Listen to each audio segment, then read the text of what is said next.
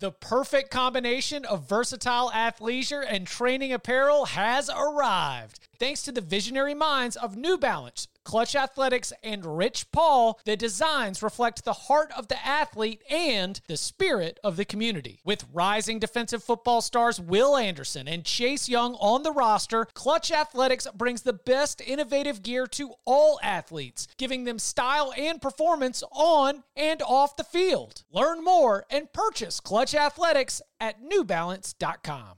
This episode is brought to you by Progressive Insurance. Whether you love true crime or comedy, celebrity interviews or news, you call the shots on what's in your podcast queue. And guess what?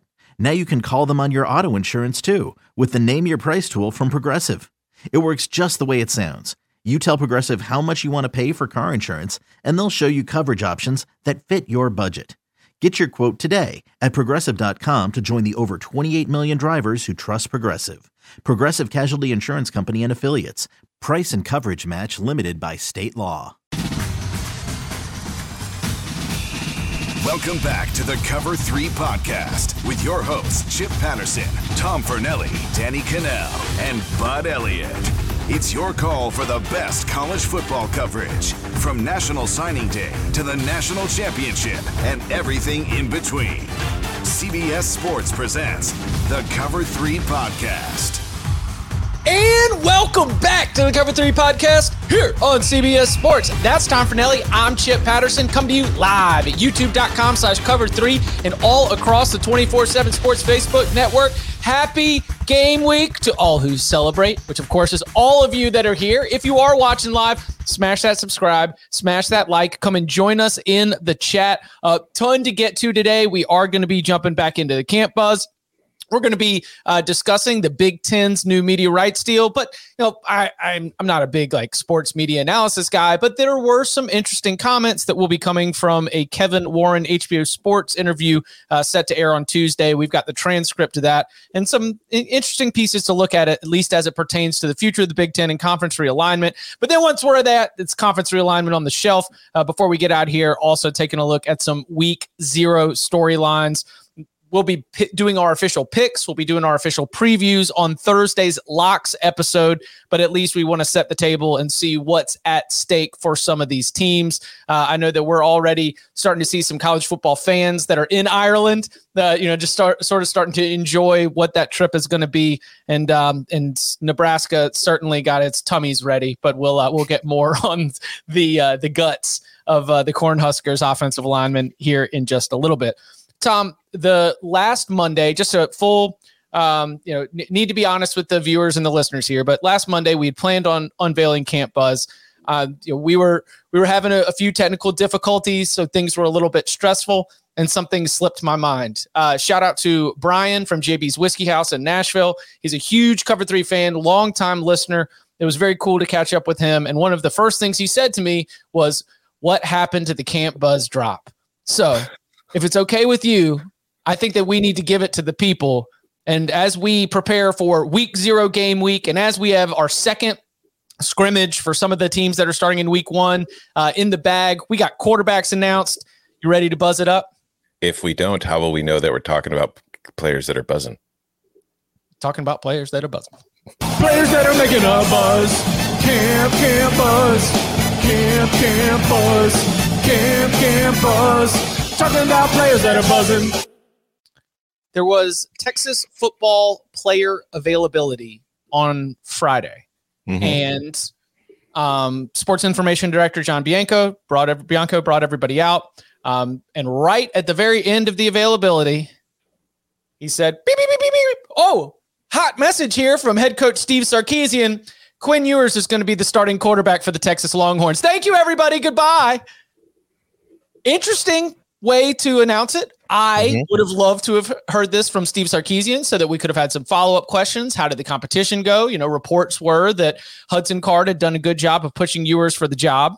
There's a lot to break down here. Quinn Ewers, obviously one of the biggest stars in the entire sport. What do you make of Quinn Ewers finally announced as Texas's QB1? What do I make of it, or do I, what do I want to wildly speculate about? Well, those, those are two things that are probably hand in hand. Uh, I'm not surprised. I mean, I feel like we since Quinn Ewers transferred to Texas, I feel like we always thought this was the logical destination point where he was going there. He was going to be the starter. We talked about it as if he was the starter pretty much the entire offseason. And then it really wasn't until the last week or so when the reports started leaking out that's like, hey, Hudson Card's uh, not exactly out of this. Like it's, you know, we, we there was some hesitation there, but I don't know. I mean, he it shouldn't be a surprise. He was the top ranked quarterback in his recruiting class. He's a high rated five star. He's apparently a very talented player. So the fact that he's winning the starting job, not not a huge surprise. But I will say that the way it was announced and just like the phrase it like when the tweets that came out announcing it just it it was odd because yeah, like the reporter said, said, it was awkward. You could hear a pin drop. There was no like celebration. There was no fanfare to it. Like that's yeah. That's a very odd way to announce it. So like since Sark didn't make the announcement and the SID did, and the I think it was Brian Davis from the Austin American Statesman who originally tweeted and said they were sitting down to do interviews with players when the SID stepped in and announced that Ewers would be the starter, and he said like none of the players they were interviewing had any response to it. So either A, they already knew, hmm. or B, they weren't excited. I think Occam's razor here they already knew. Right. But I think B is a lot more fun. that they weren't excited. Oh, because also, if you if you go to the message boards, like there's a whole lot of you know speculation and just gossip going about and most of it coming from texas a&m boards because texas a&m doesn't care about texas. They aren't rivals. Stop asking them about it. Um, they think that sark didn't make the decision. It's clearly a booster who made the decision and forced it upon them which is why sark didn't announce it and his teammates all hate him and there's going to be a there's going to be a revolt in the locker room which you know, it's Texas. It might all be true. Right. I was going to say the the idea that there's too many cooks in the kitchen, the idea that there's a lot of boosters and there's a lot of influence, like this, this all checks out. That's the mm-hmm. problem with our wild speculation is that based on everything we know about that football program and how it operates, all of it might be the case. I do think that the it, this could be a Quinn Ewers thing. That Quinn Ewers probably, as soon as he showed up on campus, was going to be the QB one, and that maybe in some of these scrimmages and in some of this work, the, the player who I think has more arm talent than anybody else in that quarterback room, Hudson Card included, and is probably the highest ceiling player of anybody in that quarterback room. You know, may, maybe he wasn't processing everything, and maybe he was turning the ball over a few too many times. And that if you're head coach Steve Sarkisian, or if you're the offensive staff, and you're seeing your QB one, who is likely going to be QB one, starting to be a little bit loose with the ball, maybe that is what leads to some of that conversation, or maybe that was what allowed Hudson Card to be reportedly very much in this, even to the point where Friday morning mm-hmm. there were reports that were like Hudson Card might be the front runner here. So now Steve Sarkisian has to jump ahead of that. Here's what I think about the timing. I don't think that the boosters forced him to do it, though I joked with you on text that like Steve Sarkisian got hit with the announce it tomorrow or else. like I don't think that's the case. No. I think that he wanted uh, Quinn Ewers to be able to go into the second scrimmage and be able to be the starting quarterback, to run with the ones and to see how he handles that situation, leading the offense, like doing all those things that are intangibles. If you believe as a head coach that you can tighten up on some of those mistakes, you can get Quinn Ewers into a point where he is not going to cost your team. Now you need him to do all those things that you want to see out of a starting quarterback and letting him know heading into that scrimmage, I think was a big part of it. So the the timing certainly was odd, but I think it probably has the most to do with what Quinn Ewers was showing that wasn't great in terms of some of the turnovers that he had had so far in camp, and then what they were expecting out of their starting quarterback, what they wanted to see from him going into the weekend. Yeah, and I also think there's a possibility, which this is far less boring, but going back to the Occam's razor of the players weren't excited because the players already knew. Like the fact, like what was happening last week? There were quarterbacks who were losing their position battle who were entering the transfer portal. It could also just be that the Hudson Card is still fighting for the job and still has a chance to win it. Could have been floated out just to make sure he's not entering the transfer portal because they want to keep him as bet depth because maybe, you know, it's like, hey, Ewers, they might think he's really good. They don't think he's perfect. Or they're trying to be like, if he gets hurt, it would be great to still have Hudson Card behind him. So there's any number of reasons for what the hell happened with all this, but we know how the internet's going to react to anything. Well, and by the way, we've already got one major injury on the offensive line for Texas, Mhm. the group that might is potentially very talented. We expect Texas's offensive line to be good in the future. Right now, a little bit green, A little bit shaky. thin, a little bit shaky. Like if Quinn Ewers does end up, I mean, I don't know. Is there Tom, is there anybody on Texas's schedule that has a strong and violent pass rusher and a defense that might create some some physically challenging opportunities for a quarterback who's on the run and running for his life out there? I don't know. I haven't looked at UTSA's depth chart lately. Maybe. I don't know. Um, okay, let's keep the camp buzz going because this is a, a- a- what's becoming a very interesting quarterback battle at one of the most important uh, programs in the entire country. Because when we were going into fall camp, Jim, Michigan coach Jim Harbaugh said uh, on a, an athletic department podcast, he's you know he was like, you know, normally with these battles by the eighth or ninth practice, you know, we we like to see something separate. That's about when you want to have your starter be able to hand him the keys to the offense and, and pull away. Cade McNamara, obviously the incumbent, JJ McCarthy, the challenger. JJ McCarthy played a good bit last year. Tom, well documented, he thinks that McCarthy is the guy. Late last week, now that we're about 12 practices in for Michigan. He said, Jim, you're in the back half of camp now. Has there been any separation at quarterback? To which Jim Harbaugh, and I'll paraphrase here, is complimenting both of them. Says they're both elevating their game on a daily basis. It's pretty tight. They're both playing high starter caliber and indicated that this might be a competition that stretches all the way into the regular season. Do you think that we are dealing with more trying to maintain uh tr- trying to maintain your depth do you think that we are looking at a scenario where it truly is uh, difficult to call, or is this a motivational tactic? What do you think ends up coming out from uh, what we are getting in terms of some of the buzz from Ann Arbor? I think it's possible depth just to make sure everybody's happy and sticking around. But I also, I, I think that's possible. But I think it's more likely is Harbaugh's just being honest because last year, like he didn't hide it. He named McNamara the starter pretty early in the competition and said he was pretty open about McNamara was ahead of McCarthy. So he's kind of changing his tune this year, which causes me to think that the battle between them is legit. And I also think if you're Michigan and you look at their non-conference schedule, which is pretty soft, it's like what Colorado State, Hawaii, and somebody else who I cannot remember off the top of my head. It is UConn Yeah, you can go into the season and maybe McNamara is the first person to take snaps, but like we saw, like last year, McCarthy got plenty of snaps.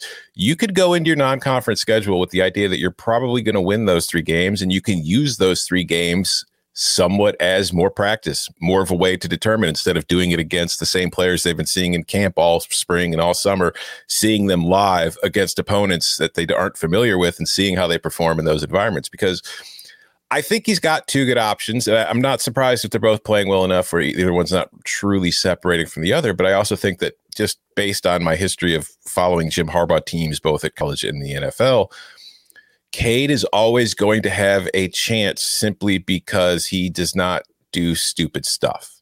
And I think that Jim Harbaugh really appreciates quarterbacks who don't turn the ball over, and they might not be the best, most talented player on his roster, but they're not putting his team in bad situations. And I think Cade McNamara is a good quarterback who doesn't put his team in bad situations. And as I've got over many times, I think JJ McCarthy has the much higher ceiling, but maybe he just doesn't have that kind of trust in him yet. He's maybe he wants to see him in those games against Colorado State, Hawaii, and UConn, and be like, if I could, if if McCarthy plays well and he takes care of the football, maybe by the time they play their Big Ten opener, McCarthy is the predominant starter. um, Tom, one of the three cover three experts that are in on the lock unity for the Michigan over nine and a half. What do you think? At Iowa, does the decision even need to be made by then? Maryland is the first home game. You mentioned the non conference schedule. Maryland is the first conference game. That game is at home. They are at Iowa on October 1st. That also is when we start to get past the uh, the four game red shirt sort of mm-hmm. moment. If somebody were to try to transfer, you think that we see one of those quarterbacks pull away before then? I think ideally you want to have your starter before you go on the road to Iowa. You do not you don't want to be going to Kinnick in that situation, kind of playing, you know, yo-yo with your QB, sending one in and sending one out because it's just a tough environment to play in to begin with. So you'd like to have for that entire week of prep for that game, you'd like to have somebody who knows who I'm the guy. This is my game. And this should be a, um, a very, very, very good offense with either quarterback. I, I would Yeah. say is probably the other part of this, which is just an amazing place for Michigan to be. You know, when we try to think about uh, the evolution of the Michigan offense under Jim Harbaugh, like if, as long, I mean, they dealt with injuries last year and still were able to make it all the way to the college football playoff. If that group stays healthy, that could be what one of the best off, like one of the best offenses in the Big Ten. Obviously, Ohio State is the pace setter there, but take those two teams. We're also probably talking about two of the top, what, five, ten offenses in the entire country. Mm-hmm. Yeah, and it's funny too because like once Michigan got crushed by Georgia in the playoff, the talk was, see, their offense isn't any good because you know Georgia, all the other offenses were just having great days against Georgia all season last year. There was one. It, it wasn't even an offense. There was one man who yeah. had one good game against that Georgia defense, and it basically won him the Heisman Trophy mm-hmm. with what Bryce Young was able to do. Uh, more buzz from quarterback battles across the country. Casey Thompson gets the nod at Nebraska. We'll have more on the Cornhuskers coming up a little bit later in week zero storylines. Grant Wells, you'll remember him from Marshall. He ends up being named the starter at Virginia Tech. North Carolina, Mack Brown has told one of the two quarterbacks who will be the starter. He will make the announcement to the media a little bit later on. Uh, any any other uh, quarterback battles or buzz from across the country that stood out to you? those also included uh, on the uh, on the plate. Uh, nothing specific. I I am excited about Grant Wells because I th- you know seeing Grant Wells at Marshall, I thought he was a pretty good player, and I think that Virginia Tech the last few years, you know, they haven't they've lost some guys to the portal that have gone on, you know, to, to do pretty well. But I felt like the quarterback situation under Justin Fuente the last few years was pretty subpar, pretty lackluster. And I don't think Grant Wells is the kind of guy who is going to come in and light the world on fire. But I do think Grant Wells is a good player. He is a power five quarterback and I think that he can do some stuff and make some plays that really Virginia Tech's just kind of lacked at that position. They've lacked the guy, the playmaker type of quarterback, the guy who can make something out of nothing. And I think Wells has some of that to his game. So I think that's going to be an interesting one to follow with the Hokies. Yeah. I mean, I'm just like way too in my ACC bag here, but that was one note that I picked up from Brent Pry um, last month in Charlotte was, you know, the discussion was Grant Wells and all these yards that he threw and all these passing touchdowns. And and he was quick to say, and this was when the quarterback battle with Jason Brown, the South Carolina transfer, was still going on. He said, "Look, like Grant Wells can." He didn't say boogie, but he was like, "Grant mm-hmm. Wells can scoot too. Like he he can get out there and run. And there's some athleticism that that Brent Pry believes wasn't always part of the plan for him during his career at Marshall, but as we're looking at what Virginia Tech is going to do they're going to need that playmaking. They cannot have a statue back there. They need someone who can who can also do some damage in the run game as well. So that is uh, the expectation. Also, was it Thursday? We got the the Big Ten news. The Big Ten has announced it's going to enter a new uh, media rights agreement. It is a record breaking one, a $7 billion deal with Fox, with CBS and with NBC. It will begin in July of 2023 and it will run through the end of the 2029 season. At least that is uh, that's on our terms. There will be one year where we will have uh, CBS with both the uh, Big Ten, some Big Ten games, and also some SEC games. The SEC leaving to go all to ESPN and ABC in the in the 2024. Now the like projected distributions here, which inc- is going to include UCLA and USC joining as full members, eventually could get anywhere for 80 million, 100 million dollars a year. But I think that the interesting piece of this is the Big 10 as it starts to, you know, move forward and as it starts to make itself really the leader within the college sports space. Is Kevin Warren is, is Kevin Warren done here? Like what's what is the takeaway as Kevin Warren is again about to be on HBO Sports? There's an interview that's going to air Tuesday. The questions, it was so funny because you can take the quotes and like turn them into a perfectly worded tweet that makes it sound like Kevin Warren is just like about to drop Big Ten invites, you know, mm-hmm. after the break. But then, you know, you get into the breakdown of the questioning from Bryant Gumbel and it is more along the lines of, you know, do, could you see your league at 20? He said, yes, you know, I could see us continuing to grow. You know, could you see uh, paying players? He said, yes, I think that is something that we will have to continue to look at moving forward. Kevin Warren was, uh, unlike many conference commissioners, very brash when he was addressing the media at media days. What do you think about the Big Ten's deal itself and sort of where he has hinted uh, the conference might be going? Uh, Big Ten is rich. It's very, very rich maybe that will help USC and UCLA pay their travel expenses for their volleyball teams, we'll see how that works. Um, no, it's I think it's a good deal for television wise for the Big Ten. I think it's good for Kevin Warren, who when he first started t- took the job over, didn't get off to the greatest start. So I think coming in with this monster TV deal is good for him. And I also think the fact that the way they negotiated it's where I think their deal comes open again before the SEC's new deal does. It's only a set, yeah, only being a seven year deal um, allows Yes, so right. I don't want to cut you off. Yes. The gap between, as far as revenue, the gap between the Big Ten and the SEC is going to be growing over the length of both of their deals. And then the Big Ten is going to be getting a new deal before the SEC is able to get its new deal. So I, I would expect that once that happens, the SEC's new deal would be, since it'd be later, it would be bigger than the Big Ten's. Who knows what's going to happen with television money, but just based off what we've seen, but it's between then, the revenue gap's going to grow. So it's going to be interesting to see if the Big Ten is able to take advantage of that as far as putting product on the field, as far as in, in like the NIL landscape, if the conference becomes more involved in that from top to bottom. Um, but like you said, Kevin Warren also mentioned the idea of possibly paying players. I don't put much stock in that, but I do think it is interesting because it's like once the people in charge start saying that stuff, it tends to only be a matter of time. It's just Kevin Warren can say that, and it doesn't actually have to do anything. It's just, you know, it's like, yeah, no, definitely, we would definitely be considering paying players, and then you know, 20 years from now, maybe they finally start, or maybe they don't. Who knows? But it's something that's easier to say than it is to do. But it, it, it's obviously if it if it's already something he's considering doing, maybe the Big Ten will start trying to be ahead of the curve on that one because again, they are going to be making over a billion dollars a year, and you're kind of reaching that point where hell, you've been past the point. You're reaching the point where it's like, how the hell can they be making this much money and not be paying the players. Like NIL is not enough compared to the money that will be coming in. But yeah, I don't know. It's I, I do think I as far as expansion, he can't say no. Because right. if, if you say no, we're stopping at 16, well, what happens if Notre Dame calls you tomorrow and then says, no, we're in? And then you're going back on your word. And then it starts coming up with, well, remember when he canceled the season and then he changed his mind on that too? Why can't Kevin Ward make up his mind? So he's got to be open to that. And I, I do think the Big Ten could be open to 20 teams because let's be real. Like we just, uh, I'm talking about the SEC and the Big Ten media deals here. The Big Ten's going to be making more money than the SEC, but the SEC is making plenty of money. And the SEC and the Big Ten are both making a lot more money than anybody else. Like the Big 12 and the Pac 12 are going to have new TV deals here. And while the conferences aren't going to dissolve, they're not going to be making nearly as much money as the Big 10 and the SEC.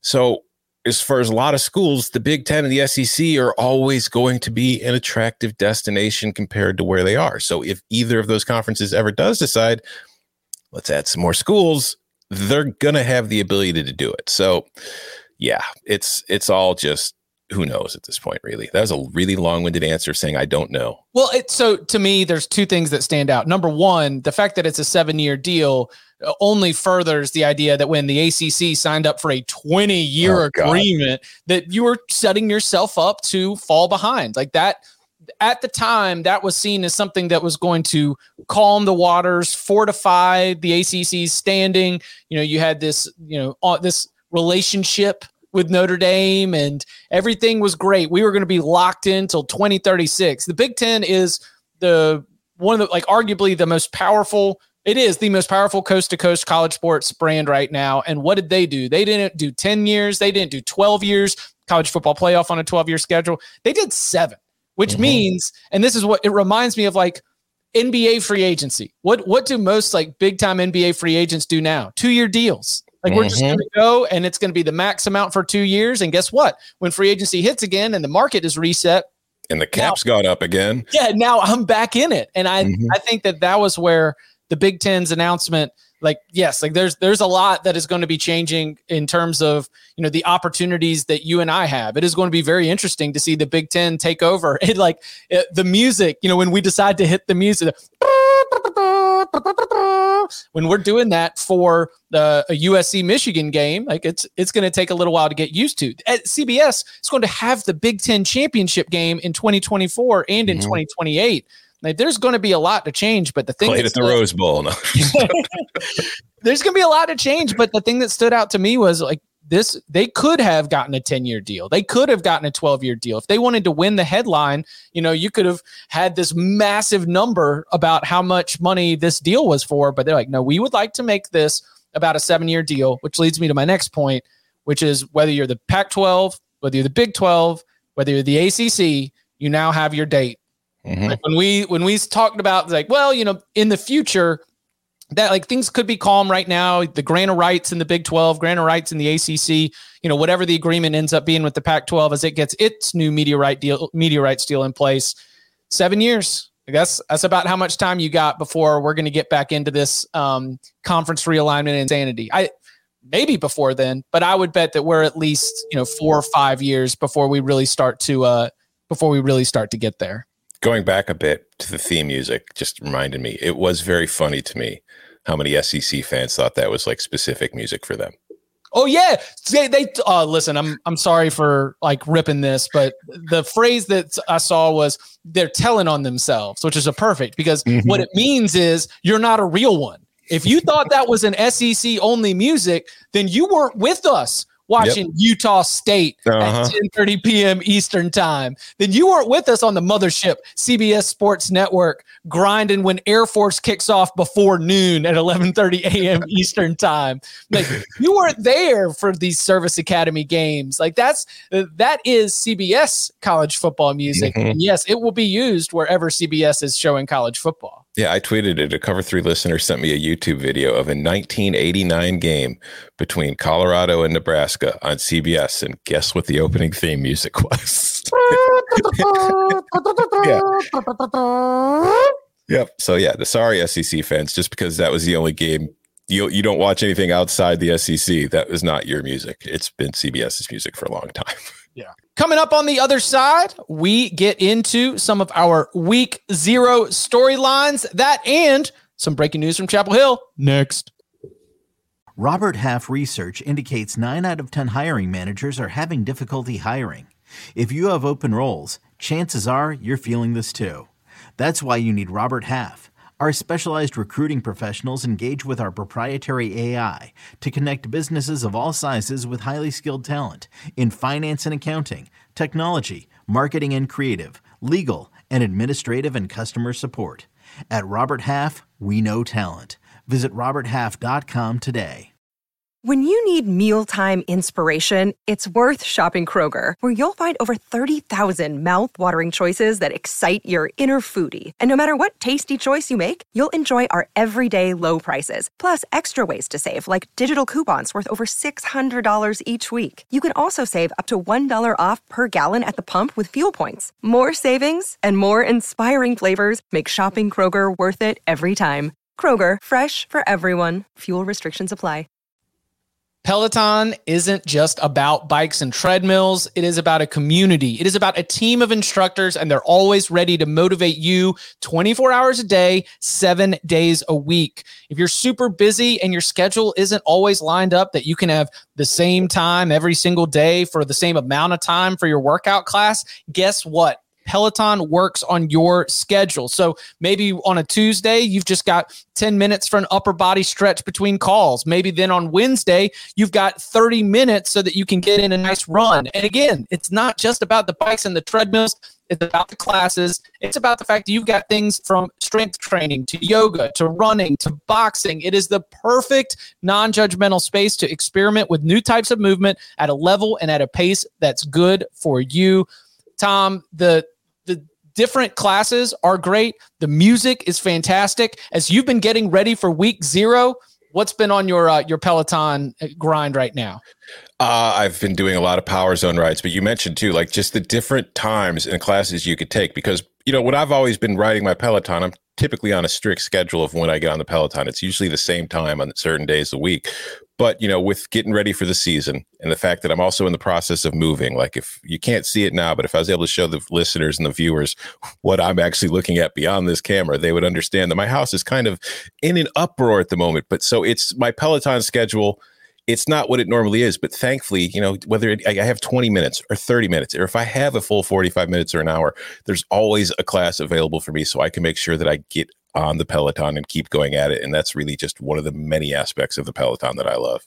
Yeah, the it, you're not going to stick with something that is difficult, something that is you're going to find easy way to have excuses to miss out on that class. But if that class is always there for you, then when you've got the right attitude, when you're ready to get after it, it's right there. And by the way, when you need motivation, some people need that music, and it is amazing. You've got uh, that 90s hip hop classes. You've got maybe some power ballads get you through it. Maybe that you want to get your blood pumping with the Pride Month playlist. There is a class for that. Whatever you're into, Peloton has the music that will get you moving. Peloton is motivation that moves you anytime, anywhere. Try the Peloton bike or tread risk free for 30 days. To learn more, go to onepeloton.com. That is one O N E Peloton, P E L O T O N.com. Onepeloton.com. New members apply, terms apply. Onepeloton.com. Little bit of breaking news from Chapel Hill. Drake Maye has been announced as the starting quarterback. He beat out Jacoby Criswell for that job. North Carolina among the teams that will be in action in week zero. So this is a game week for the Tar Heels. Uh, Florida A&M on deck will be coming to Chapel Hill. More on that in a little bit. I will say the quarterback position is probably one of your biggest storylines to keep an eye on. Wyoming, Illinois, obviously, will be getting about mm-hmm. the next um, 75 minutes of our attention here. So go That's ahead right. and buckle up. Mm-hmm. Uh, but let's start with Northwestern and Nebraska and an offensive line that apparently has been puking all over the place as uh, as they've been going through their their fall camps. I I know we can chuckle at like the sort of tough guy, like yeah, our practices are we're getting worked so hard they're puking all over the place, but this is a Nebraska team that has been challenged. It's been challenged with expectations of being able to make the postseason for the first time since Scott Frost arrived. It's been challenged with uh, the analysis that has come from us and others that they were the best three win team in America. And they were on every single game, in every single game that they played, they were competitive. They were right there. They were literally one score away from seeing many of these results flip. So, as Nebraska uh, takes takes its trip over to Ireland, and maybe the Northwestern side is is more important to you or more interesting. But what are we going to expect out of this uh, this Cornhuskers team as they prepare for their season opener? Uh, I mean, first of all, my reaction to the our offensive linemen are puking a thousand times a day quote was that's not good because it means they're losing mass, and you don't want a small, slender offensive line. You want them to be big and block.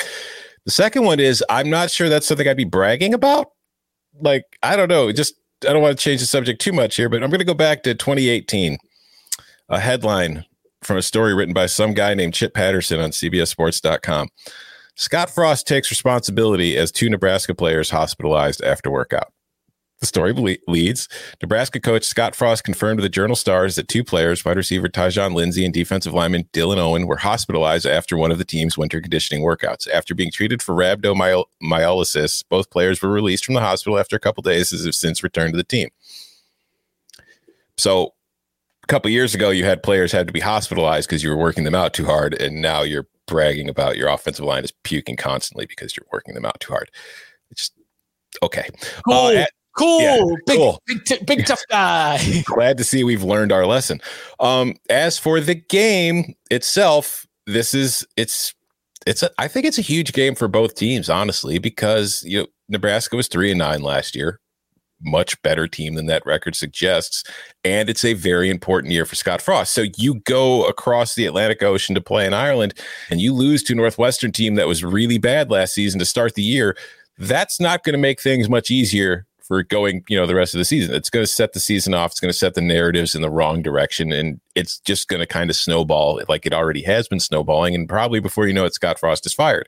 On the other side, Northwestern, I just said, came off a terrible year. So while they're not in the same situation where if they start the season with a loss at Nebraska, people are going to overreact to it. But for Northwestern to get a win in this game, in which they're pretty hefty underdog, looking at the spread last I looked at, I think it was like what twelve points. Mm-hmm like to get this kind of win and show people that you know last year was an anomaly we're going to get back to northwestern football the defense is improving i think is huge so for a week zero game between two big ten teams that i have a lot of question marks about this is going to be a very interesting game, and not just because it's the only Power Five conference game on the schedule for Week Zero. So there's a whole lot of stuff in here that's going to be really interesting. I, I don't have too many storylines going in.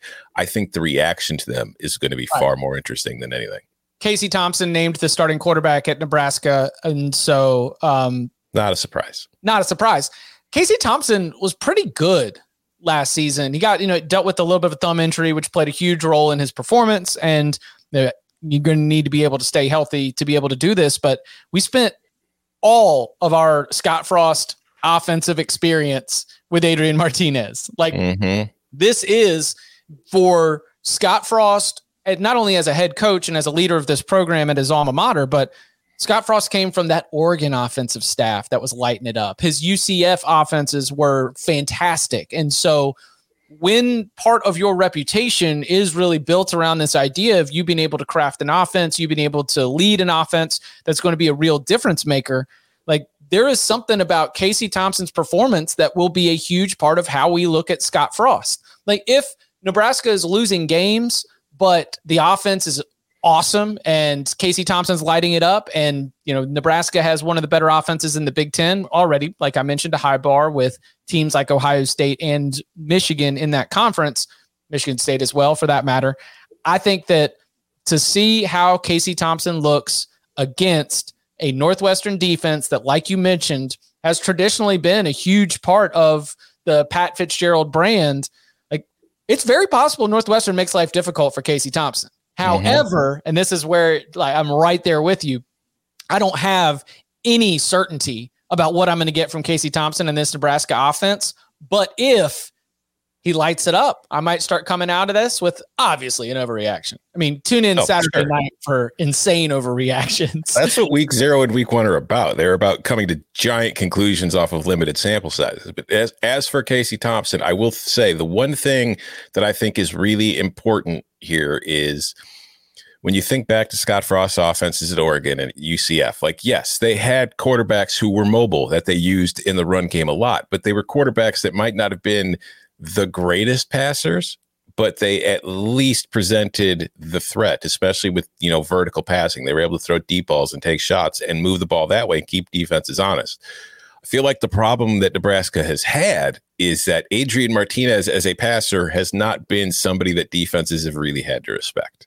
Mm-hmm. And he was too loose with the football. And while I don't think Casey Thompson is a world beater, and I don't think he's as effective as a runner as Adrian Martinez is because Martinez is built like a tank and he could just take more hits.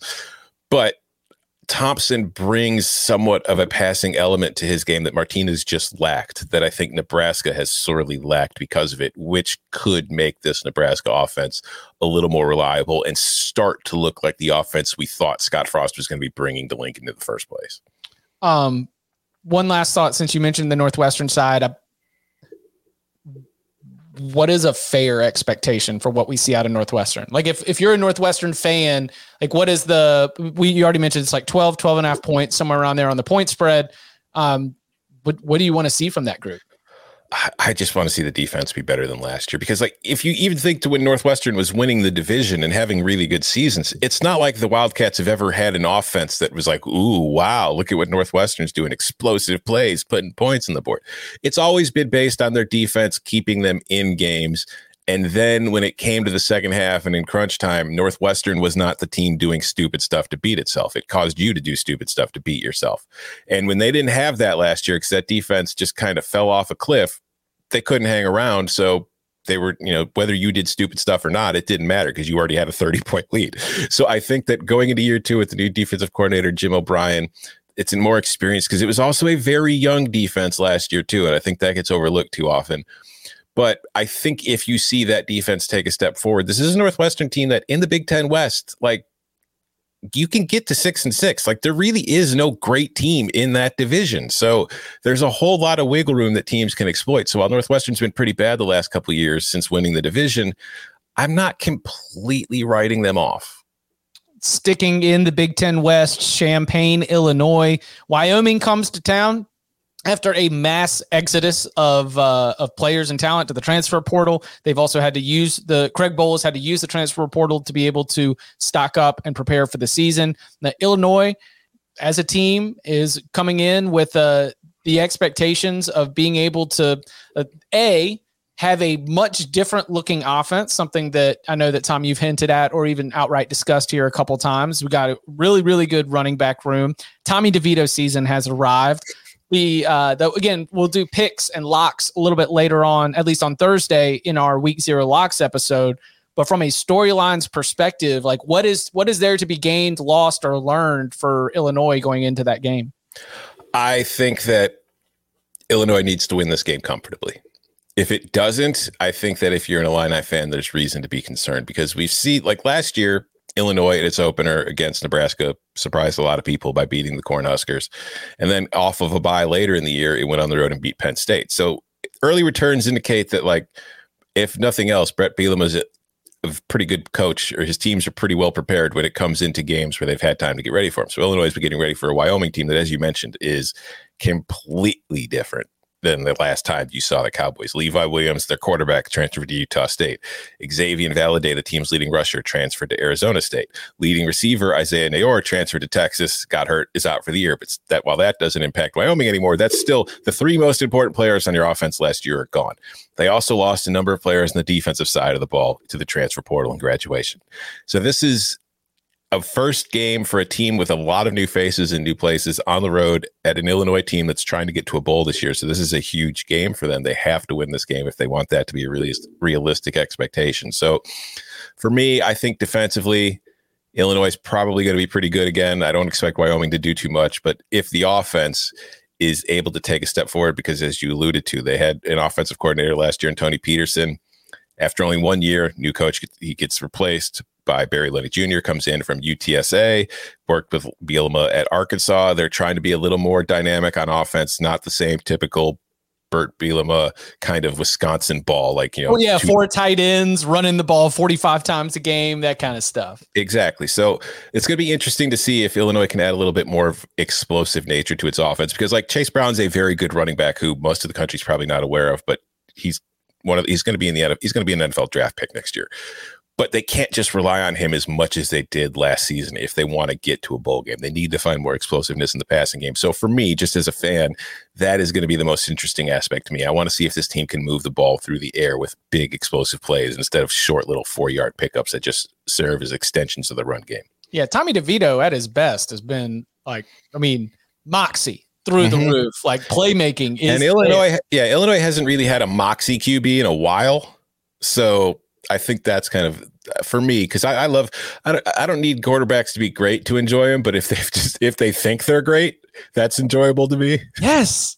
No, we don't. No, like that's one of the things about the Jag Plus, right? Mm-hmm. Like you can, I think, in my quarterback analysis, that um, which by the way is like just a guy. I know we've got a lot of new viewers and listeners right now, but what can get you the plus and turn you from a Jag to a Jag Plus can be the moxie and the intangibles and the confidence and the mm-hmm. willingness to just go out there and get it done. Like at a power five level, Tommy DeVito might be a jag, but when he's been healthy, boy, that boy's got some plus to him with what he can do, um, making plays through the air and and even scooting a little bit with his feet. So uh, very very interested to see there again. On we'll do our official locks on Thursday. Florida State uh, gets its season started against Duquesne. North Carolina gets its season started against Florida A&M. From these two ACC teams that will be in action in Week Zero, to me, it's all about what they carry from this game into their Week One game with the traditional season opening weekend. Florida State's challenge undoubtedly tougher. Um, I yeah, yeah, yeah. I'm going to say undoubtedly tougher because you're going to go from um, playing Duquesne, trying to work out the kinks, getting things going, to all of a sudden traveling to New Orleans mm-hmm. for a neutral but not neutral site game against LSU. An offensive line that has already had some setbacks in terms of injuries and, and some real questions in terms of depth. And you just want to get get out of there healthy because you're going to be meeting a force to be reckoned with that will be that LSU defensive front. Jordan Travis is our QB one. We don't have any big quarterback, you know, questions there. And I imagine that the wide receiver room, which as we have come to learn throughout training camp, if, if we did not know already, is is a real strength. Like the the kinds of players that they have who, you know, six two, six three, players who can go out there and win 50-50 balls. Like that's that is something uh, real difference makers at the wide receiver position can help Jordan Travis really take that next step forward. For North Carolina, again, it's not going to New Orleans to play LSU, but you are going to Boone to go on and play Appalachian State. We know as of you know just about 20 minutes ago uh, that Drake Maye will be the starting quarterback. I expect Jacoby Criswell will still play. Uh, yeah. He offers a little bit of a, a run threat as well but this is going to be how does the young blue chip like through and through North Carolina, like his his whole family is all North Carolina. The he is like you want to talk about the below the radar if you wanted to ask me to speculate wildly i would imagine there was just as much booster uh interest influence yeah, yeah. yeah. there's just as much booster influence in uh in the the North Carolina quarterback job, though certainly not the not, not going to be getting the national attention that Quinn Ewers and Texas does.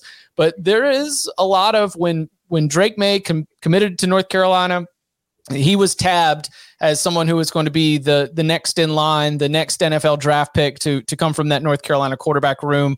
This the pick the the options at wide receiver when it comes to uh, experience and proven reliability are thin beyond Josh Downs. But there's been a lot of, and they've lost British Brooks, uh, a senior like senior Antoine Green down with injury, senior British Brooks down with injury at the running back position. But there's young guys that look ready to go. So as I mentioned in the locks pod, everything that I've heard about some of the youth movement is that the potential is there. And so this Florida A&M game at least is the first chance for them to build some confidence. So for Florida State and North Carolina, the thing that I'm focused on is what can you build upon because what's coming up a week later is going to be the kind of challenge that could send your season going one way or the other. Do you think that when Drake Maye looks at the depth chart just before the first game and he sees he's at number one at the QB spot, he's going to be like, started from the bottom. Now I'm here. Stop. Stop. Or will he be like, we'll see what's about to happen next? How many Drake one liners do you have loaded up right now? I don't know. I can. you're seeing this now. You're too late. That's what he tells pass rushers as, yes. they, as they come charging at him now. If you're seeing this now, you're too late. Uh, yeah, the Rattlers at at 8:15 p.m. Eastern time. Uh, the Duquesne Florida State game. Both those games on the ACC network, and we can open it up. But the most important game mm-hmm. of Week Zero is our Vanderbilt Commodores sporting that new V. Fantastic work on that new V on the Big Island, taking on Hawaii. It is the debut of the Timmy Chang era. Yep. Like Hawaii's coaching change, I think, is going to become news to a lot of college football fans who are enjoying their, you know, first 10 30 p.m. Eastern time kickoff, first, you know, Hawaii time slot game of the year. Again, on the mothership where you will hear. So, um, what what's what stands out? What are some of the storylines that are really intriguing to you uh, about Vanderbilt starting its season at Hawaii? Beyond obviously it being a key piece of our prediction that Vanderbilt's going to hit its win total by the end of September. I was going to say it's a big game for for us for the win total locks. It's probably a big game for them too. Uh, I yeah, it's I want to see Vandy. I mean, I know it's just obviously the Barton connection on the show, so I want to see what Vandy looks like going into year two under Clark Lea, knowing where the thing started and where they're planning to go. I think getting this game on the road in Hawaii with their first year coach, I think it's important for them because you know when you play Hawaii, first of all, you get the trip to Hawaii, but then you also get to play an extra game. So I think that this is just an interesting. It's it's going to be an interesting game to watch, and I expect Vanderbilt to win. And I just I want to see what they look like. I want to get an idea what my doors look like in 2022. The we're longer, we're faster, and there is nowhere to go but up. Mm-hmm. for Vanderbilt football. We are we are, we are going to see uh, a group that has learned the lessons of last season and um, and I think that one I saw somebody in the chat earlier mentioned that they had gotten Vanderbilt minus six and a half uh, early. That line now sits at seven, and I have no idea how how to even put a number on what Hawaii's going to be. Yeah, I don't. But man, what a what an opportunity uh, for Vanderbilt to go in there and get the season started right. Okay, there's one more um, sort of sicko type game that has my attention. Is there anything else that you want to shine a spotlight on before we get out of here? Uh, I'm. You know what? I have to write a, a mini version of the six pack this week.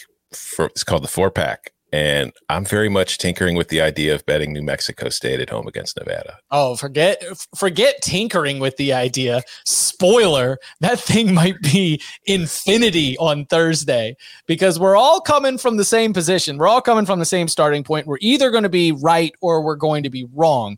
And that starting point is that Nevada has nothing. Mm-hmm. And that all power ratings for Nevada are going to include loads and loads of talent that is not there. A head coach that left with many of the best assistant coaches, other assistant coaches who left. Um, our new head coach, uh, Ken Wilson, comes in from the staff at Oregon. He was at Nevada for a long time. I know he loves Nevada and he cannot wait to build that place up. But the team that is going to be on the field is going to be a big adjustment from what we saw from the Wolfpack under Jay Norvell last year. New Mexico State also has a new head coach, which is Jerry Kill, who was pretty good as a head coach at the Power Five level. So we've got first time ever being a head coach, mm-hmm. Nevada, going up against established head coach Jerry Kill. Admittedly, New Mexico State has been Bad. Yeah, like among the five yes. worst teams at the FBS level, ranking but somewhere between number 125 and number 130 uh, over the last couple of years. But this game is at New Mexico State, and it is one of the better chances that New Mexico State might have to win a game this season. Remember, this is a New Mexico State team that puts itself as an independent in some very precarious positions, which this year include going up against the likes of Missouri and at Wisconsin and at Minnesota. I think that this is potentially uh, a good spot for New Mexico State. So I, I don't I don't think you need to be ashamed about yeah, they're, the Aggies. They're currently catching nine and a half points. You can get them on the money line at plus three hundred. Just just throwing these things out there. And by the way, that's also been diving. You could have mm-hmm. gotten like I saw. Uh, I, I don't think I'm telling anything Bud hasn't said on the uh, Bud hasn't said on the podcast here, but he was like, got a little bit of 14, got a little bit of 13 and a half, got a little bit of 13, got a little bit of 12, got 11. It's like, it's at, at every single point uh, our our guy still finds value in in jumping on the home dog right there. So yeah, I was I was going to mention that one. The, in terms of storyline, that one is a coaching matchup and a a potentially wrong number right now uh, on on Nevada football. CBS Sports Network will also have you covered. Uh, the lead in to Vanderbilt Hawaii is going to be Charlotte and FAU. We get ourselves a, a Conference USA conference game. That one should be very fun.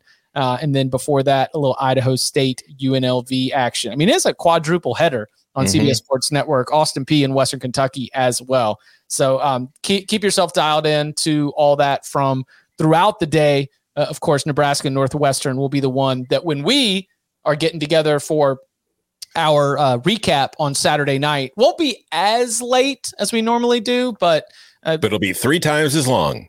but it, it'll be uh, it'll be a lot of fun, and I'm sure we'll be giving updates on Vandy Hawaii as well as we're going through it.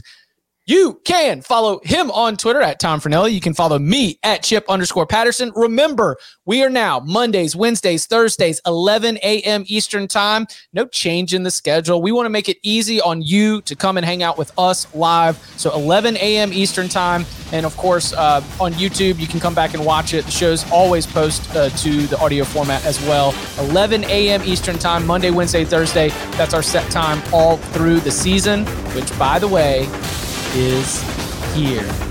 You can follow him on Twitter at Tom Fornelli. You can follow me at Chip underscore Patterson. Tom, thank you very much. Thank you.